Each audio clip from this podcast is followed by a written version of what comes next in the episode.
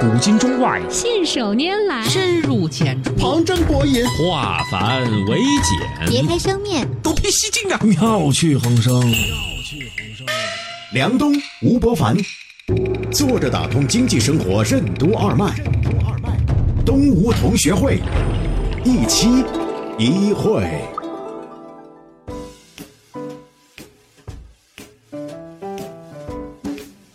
作者打通经济生活任督二脉，大家好，欢迎收听东吴同学会，我是小梁，对面是老吴，老吴你好，大家好。哎，前两天我在一个公共场合呢，看见了一对祖孙的对话，这个奶奶跟孙子说：“你先把这个水果的这个核啊，要是吃到肚子里的话呢，过两天头顶上就会长出一棵树。”我瞬间回到童年，因为我小的时候就是听着这样的故事长大的，当时觉得也很好，现在也变成了一个爱科学的人，但是我隐隐觉觉得还是有点问题。嗯，这种小时候植入的那种观念啊，虽然你长大以后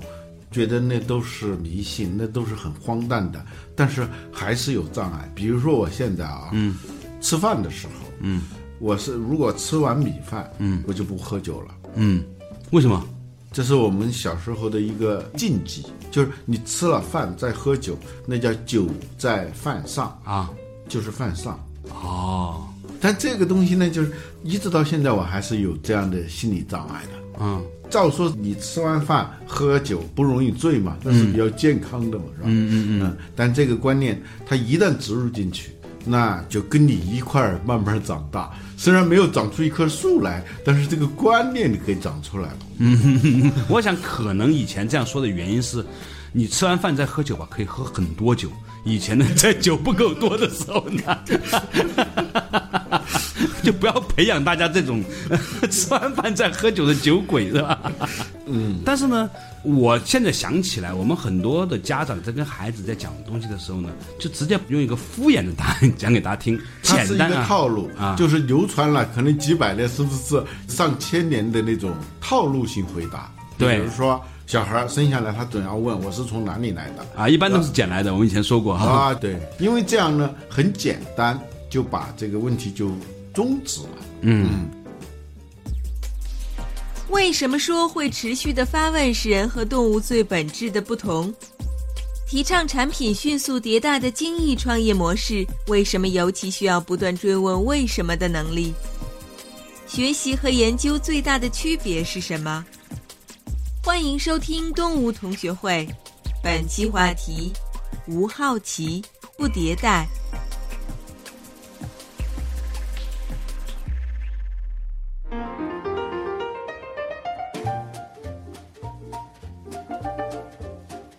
最近刚刚出版一本书叫《思维简史》，美国人写的。嗯，这里头提到一个观点很有意思，就是持续的发问这个能力是人跟动物的一个根本的不一样。就是他做了一个对比的实验，就是其实那小孩呢，刚开始在好多时那个智力啊，不一定比大猩猩高多少。嗯，但是他们在做一个对比实验的时候，一下子就看出大猩猩跟人有什么本质的区别，呃本质的区别，就让他们去把那个吉姆堆起来啊。但是呢，这些吉姆有那个平整的，也有不平整的，就先演示，演示完了之后，你要是谁能够装出来，就马上给个东西吃。给奖励啊，啊、大猩猩也看懂了，嗯，知道这样干是有东西吃的，啊、小孩儿也看懂了。但装的时候呢，有那种不平的积木的时候，他就装不好，他堆不起来，嗯，堆着堆着一下就掉了，就垮了。猩猩和小孩儿都遇到这样的问用题，同一套积木是吧？嗯，但是小孩儿当倒一次的时候，他就开始琢磨，他觉得哪儿出了问题，对，啊，聪明一点的小孩就能够意识到这个问题了，他就找那个里头的那个平整的那个积木，他能堆起来。嗯，而大猩猩呢，根本不问这个问题，他就不停的永远在那儿堆，他不问这个到底是出了什么问题。所以提问的能力是人跟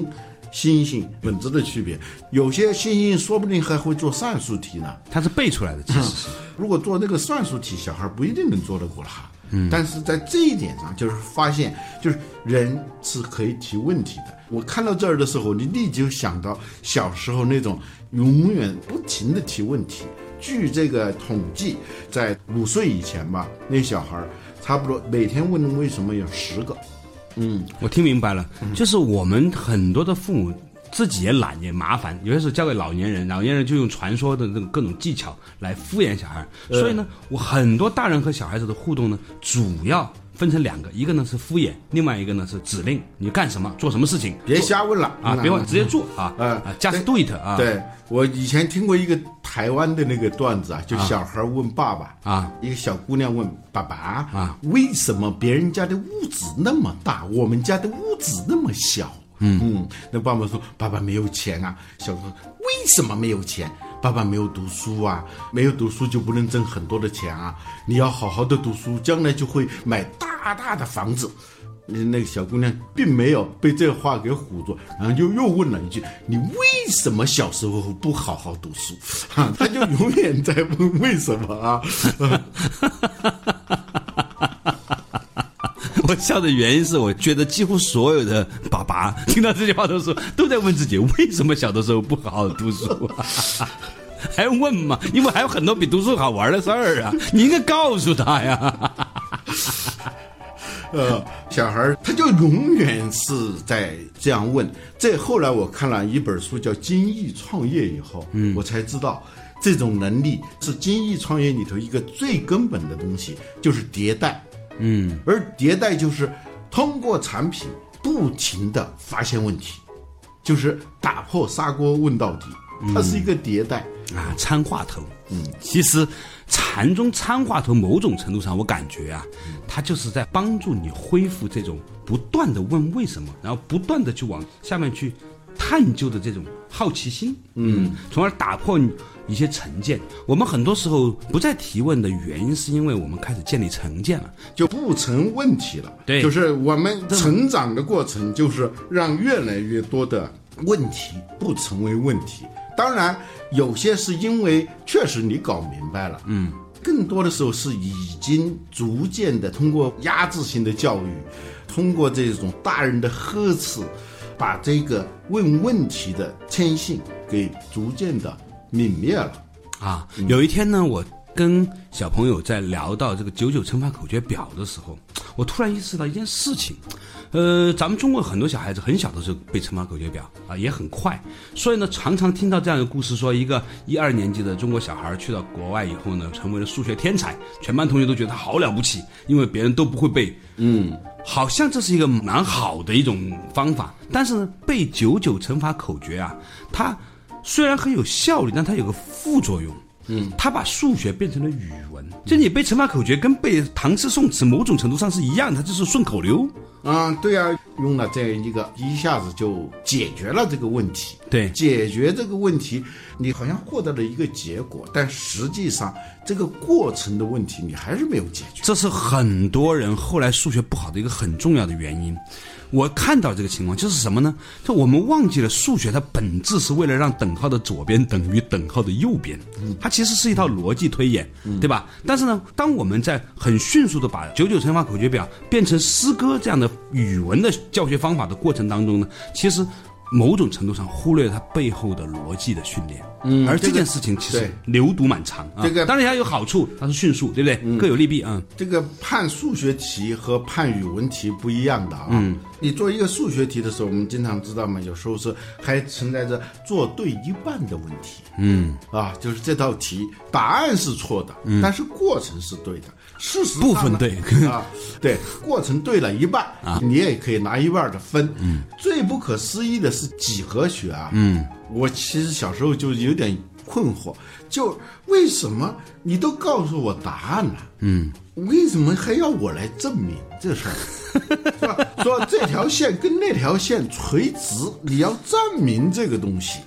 哦，那时候不懂他数学的目的是什么。嗯，最近看那个思维简史的时候，发现就是推理是人类的思维的一个非常重要的一个能力，就是你要通过很少的一点确定性的东西，然后逐渐逐渐的用一个很规范的推理的过程，把这个结论得出来。嗯，你证明什么什么对这个事儿过去就过去了，但是最后你的推理能力留下来了。知其然呢、要知其所以然。在中国传统文化教育里面呢，有些时候呢，它很容易流于口诀化，不光是数学，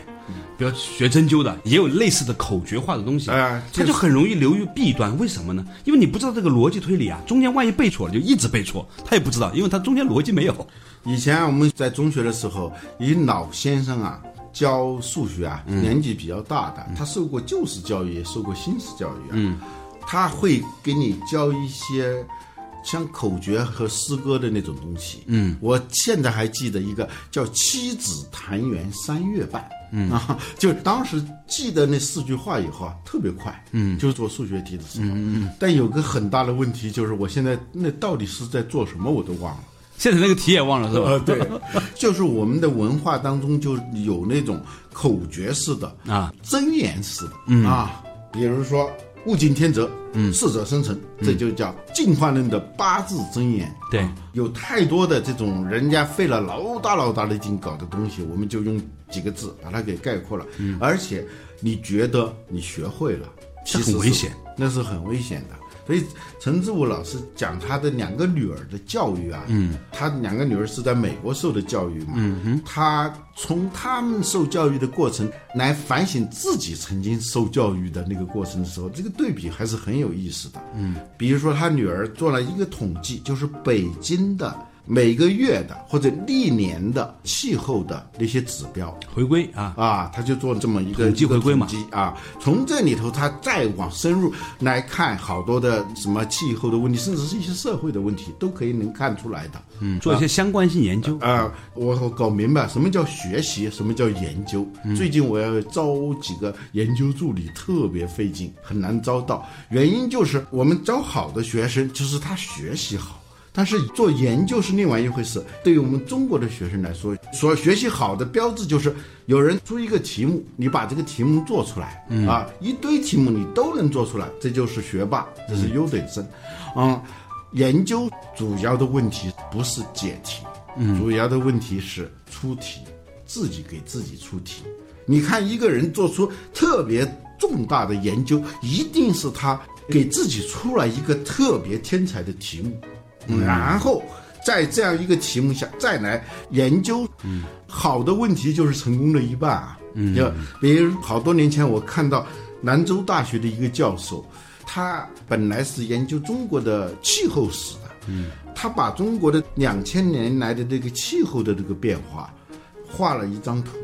哎，然后呢，他又画了一张图，就这张图呢不需要他自己做研究，基本上是现成的，就是中国朝代的更迭的那个图，嗯，然后他把这两个图合在一起一看，嗯特别有意思，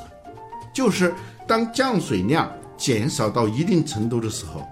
社会就会发生朝代的更迭。哦，嗯，发现这两个东西很重合，降水量减少就意味着粮食嘛，粮食减产。减产。但这个题目，我相信这不是谁给他出的这么一个题目。要是别人已经出了题目，你去答出来这个题，算不了什么。关键是他能够找到这两种东西的相关性，那就是一个很有意思的研究。所以这个研究啊，它在英文当中叫 research。search 是搜寻找嘛寻 search 找嘛啊，search。research 就是再度搜索。这个 research 我一想，哦，那就是什么？那就是小孩刨根问底。你刚才说为什么青蛙不长尾巴啊？啊，为什么小的长尾巴，长大了就不长尾巴？啊， 为什么我是个小孩儿，但生下来也不长尾巴？就他这每一个过程都是再度刨根问底的问的过程，也是一个 research 的过程。我想起了我小的时候啊，经常问的一个问题，但是后来由于种种原因没有得到答案，当时可能旁边也没有人告诉我，哎，真是导致了一个语言天才的呃没有出现啊。我当时小的时候背古诗啊，发现呢五个字儿的和七个字儿的是明显多的，嗯，四个字儿的是很少的。嗯我当时就问过，为什么大部分都是五个字儿或者七个字儿？嗯，但是由于自己没有这种刨根问底的精神嗯啊，老师呢好像也没有给予非常有价值的回答，嗯所以就忘了这件事情。现在想起来这个问题，如果当时沿着这条思路进行 research 的 话啊，嗯，说不定，说不定今天是你在提问，我在回答了，好吧？ 稍事休息，马上继续回来。坐着谈论经济生活，任督二脉，东吴同学会。为什么说是提问的水平决定了答案的价值？什么是所谓的思想实验？为什么说习得思维的过程远比得知正确答案有价值的多？经济的竞争本质上为什么就是教育的竞争？欢迎继续收听东吴同学会，本期话题：无好奇，不迭代。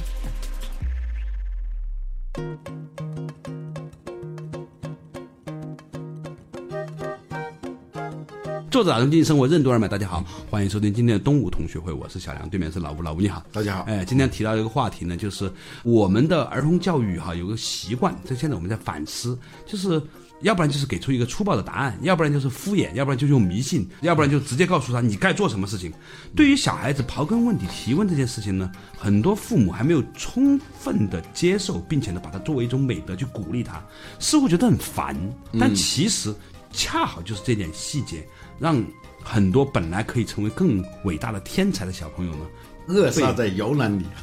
太可惜了啊！我小的时候还问过很多天才级的问题啊，所以现在我每天当我儿子问我问题的时候，我最喜欢说的就是你要记住，你在六岁半的时候问了一个非常非常重要的问题。有时候，小孩能提那些天才的问题，其实不是天才的问题，是因为他所处的位置、他的立场，以及他没有成年人的那么多的超载的语境，使得他能够直击问题本身。因为他的答案少，所以他有足够的空间去提问。他禁忌也少。他提的那个问题不是因为他智力有多高，反而是因为他知道的太少。但有些时候呢，往往一个问题就能把成年人你百思不得其解的那一些问题，把你给点醒。一问惊醒梦中人，有一个。其实是个段子啊，不一定有这个真事儿，是美国宇航局征集太空上的在失重情况下可以使用的自来水笔嘛。嗯，我们成年人的思路是，因为有了问题，那么我就要想着怎么去解决这个问题。嗯，结果用了各种方案，很复杂，但是仔细一验证，没有一个管用的。嗯啊。然后一看就像是在读一二年级的那小学生写了一封信，人家没有给方案，人只是问了一个问题，嗯，干嘛一定要用自来水笔呢？为什么不能用铅笔呢？写这个段子的 人还是很丰富的。在那个三傻大闹宝莱坞里头还用到这个段子嘛？嗯，这个问题也许你觉得小孩子气啊，他很聪明啊，不用自来水笔就可以写啊。重点不是答案，或答案在这个过程当中没有那么重要，而是在这个过程当中你用了什么样的不同维度的思考的这个工具，这件事情很重要。就科学上有很多的实验啊，其中有一种很特殊的实验，嗯，叫思想实验，嗯，思想实验是没办法在实验室做的，嗯，因为不可能有那么一个技术那样一个场景，它只能够是一种想象，嗯，但这种想象里头场景还是比较清楚的，你可以通过这个场景的想象来进行推导，最后证实和证伪一个什么东西。嗯、也就是说，在人工智能里头。非常著名的汉字屋实验，就是美国的哲学家塞尔提出来的，那就是一个思想实验。这个思想实验其实就是一个提问的过程，它其实就是一个巧妙的提问的、很精细的提问的，基于严格的推导来做的一种提问，它就什能么够叫提做汉字五实验？汉字物实验就是说，假如有一个人，比如说就是他自己，他根本不懂中文，嗯嗯，然后他呢被关在一个屋子里头，从屋子外头那门缝呢可以递一个纸条进去，一个问题，嗯啊，你多大啦？你叫什么名字啊？还有更复杂的问题，他不懂汉语，但是呢有一种很神奇的类似于字典检索的东西，嗯，在这个屋子里头是能够有答案的。这个答案就放在不同的盒子里头。他通过一套检索手段，迅速地找到那个写着相关答案的那张纸条。由于检索的速度极快，他很快就能找到那张纸条，然后就从门缝里递回来。嗯，一次、两次，最后门外的人根本没办法判断他到底是认得汉字还是不认得汉字。怎么做到的呢？就是因为检索吗？检索快呀、嗯它这个实际上说的是计算机。嗯，我们一秒钟能做几次运算？人的大脑它对嗯能够做两亿次，所以这个是没有问题的。对但是塞尔是为了证明说，即使机器能够很好的回答你的问题，但是它是不懂汉字的，嗯就是它是为了证明机器是没有智能的，它只不过是一种检索运算速度快而已。嗯，扯远了。说回来啊说回来就是说。所谓汉字无实验，其实就是一个思想实验。嗯、这里头实际上是在提问题，提那种特别关键的，同时你只能用推理来验证的那些问题。嗯，这也是叫做研究。嗯，以前我在百度工作的时候，曾经做过一个实验，就是搜寻那些提了一个问题之后，在百度上完全没有答案的。后来发现呢，不多，因为它有关键词嘛，你总是用的这几千个关键词。其实你要现在问一个在网上完全没有答案的一个问题，已经很难了。嗯嗯，但是呢，在这个过程当中呢，我就开始理解了中国人在讲的，就是学问学问啊。嗯，学问它本质上还是要学会提问。嗯。本身好的问题，可能比答案呢、它更能够接近于你对这件事情真相的一个揣测的可能性。就像做调研的，你设计这个问卷的时候，其实已经在设计答案了。某种程度上，你这样问就肯定是有你倾向性啊提问的成色决定了你最终的得出的那个结论的成色。对啊如果你问的是一个愚蠢的问题，那得出来这个结论也一定不会是有多大价值的问题。的。我以前可能在动物里面给你分享过一个我们在中国学的一个个案，嗯，说有一些人去研究了那些被机枪打过的那啊个，，对吧？那个那叫幸存者谬误。本身你在提那个问题的时候，你已经陷入到某种谬误了啊，嗯就是说他最后的结论是飞机的翅膀最容易受到攻击。对，实际上呢是最容易受到攻击的，也许不是翅膀，也许是发动机那个位置。 或者邮箱，啊，对，但是那些被打到的呢，都没飞回来。呃对你这个抽样里头的是没有这个东西的，这也是一种抽样导致的谬误。对，今天呢，我们讨论的一个话题呢，就是说，从很多的家长和小孩子互动过程当中，对于小孩子这种天真的提问，甚至有些时候看似傻傻的提问，如果我们采取的是一种鼓励，帮助他用探寻、好奇的方式去梳理背后的逻辑的话呢，也许慢慢慢慢的会发展出一种真正意义上在这个经济时代最重要的能力。不是寻找答案的能力，而是提出问题的能力，尤尤其其是是持续的提出问题，对在没有问题的地方还能发现问题，还能持续的发现问题，嗯，这才可能达到一种真正的精进。嗯，最近的那个中兴通讯的这个事情啊，嗯，有人就开始反省中国的教育问题了、啊。经济的竞争本质上它是教育的竞争，嗯，正如陈志武教授说的，如果中国的教育的方式不改变的话，我们很容易还要持续这种状况，就是我们生产很多手机，全世界现在生产手机最多的就是中国。嗯，但是呢，最关键的零部件、核心的技术呢，我们就没有主动权。老吴，你最近最关心的问题是什么？哇，其实有一个老问题，嗯，一直想不清楚，嗯，我很感谢这个问题，嗯，就逼着我去看了很多书，嗯，也还没有答案，嗯，但是呢，在这个过程当中，有点像费尔马大定律，求你了，不要卖关子，赶紧告诉我那个问题吧。对，你听我说完，像费尔马大定理，三百年以后才有人解出来，但是在三百年当中，为了这个问题，又产生了很多的问题，在数学史上。催生了一系列重大成果啊！嗯，我现在这个问题还是没有答案，但是我初步有一些自己的答案了。嗯，这个问题就是为什么人类会出现一个轴心文明？这个契机到底是什么？嗯，孔子、释迦牟尼和苏格拉底。苏格拉底晚一点啊，是孔子去世后十年他才出生，但苏格拉底的前辈很多的，就是在那个时候呢，古希腊的哲学、艺术、文化。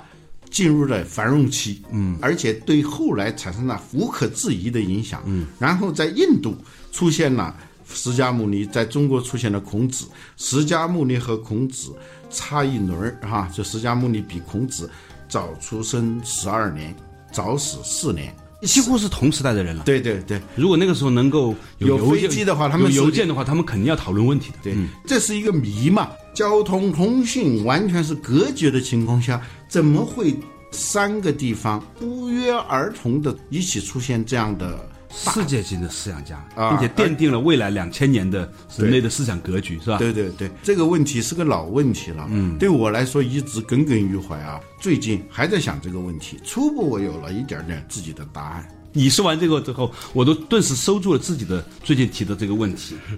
但是一想到每一个看似无聊的问题背后，也许都隐藏着巨大的秘密。嗯，最近我关心的一个问题是，为什么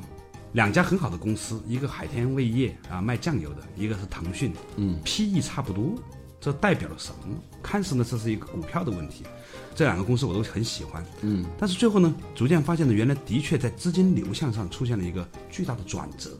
啊，尤其是海天味业能够以这么高的估值，五十几倍的 PE。出现在这个中国股票市场上，而且还在持续在上涨。今天在录这一期节目的时候呢，海天味业在涨，腾讯在跌，这件事情，我觉得背后应该有更深远的东西。啊，老吴问题都是轴心时代的问题，我问的是两只股票的问题。但是也许归结到最后，可能都会引发出一些一系列讨论。结论不见得是最重要的，是你对这个问题保持好奇，并且持续的去学习 research。哎，这个事情呢，培养出我们的这种探讨问题的习惯，并且在这个过程当中获得某种的快乐，这才是真正重要的。我觉得哈，一个人真正的快乐，当然没有高低哈，那起码我现在开始感觉到，发现一个问题，然后透过观察、实验，并且思索，最后慢慢找到解决问题的这个可能性，这种思想的游戏是一件非常快乐的事情。我找到了这句话是一句名言，据说是阿基米德在洗澡的时候，嗯，突然得出了一个灵感，对浮力定律，嗯啊，当时他光着身子从那个浴缸里就跑出来，跑到大街上说：“我找到了！”就是他找到了那个答案，那是最强烈的一种智力的快感。这个故事和苹果砸到牛顿头上这个故事呢，都是我们小时候听的耳熟能详的故事。最近几年吧，我才意识到，有可能它本身是先有了这个故事，才有了这个事件的。嗯啊，但是不重要，重要的是它可以鼓舞我们不断的去探寻事情的背后的逻辑和真相。这个事情本身给我们带来巨大的快乐，这才是最重要的。好了，非常感谢大家收听今天的东吴同学会，我们下一期仍然一期一会。